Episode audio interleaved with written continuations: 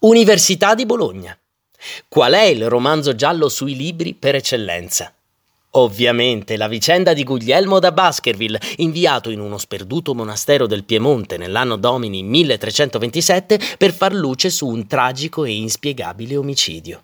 Il nome della rosa, chi poteva scriverlo se non un bolognese d'adozione? Umberto Eco arrivò a Bologna nel 1971, qui fondò il suo primo corso di semiotica in via Barberia e racconta in poche parole e con la sua ironia pungente perché amasse questa città.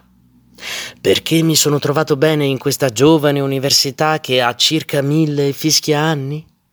Perché leggendo le tesi dei miei studenti ho trovato sempre citazioni delle tesi che nello stesso tempo stavano facendo altri studenti, il che vuol dire che questi ragazzi giravano sotto i portici di notte, andavano nei baretti, si raccontavano quello che stavano facendo e comunicavano fra loro. E questo uno degli aspetti più belli dell'università bolognese, le osterie e i portici. Ogni volta che abbiamo creato un bravo dottore di ricerca e questo ha deciso di andare all'estero, nel giro di sei mesi ha preso il posto dei colleghi locali. Umberto Eco, Alma Mater Orienta.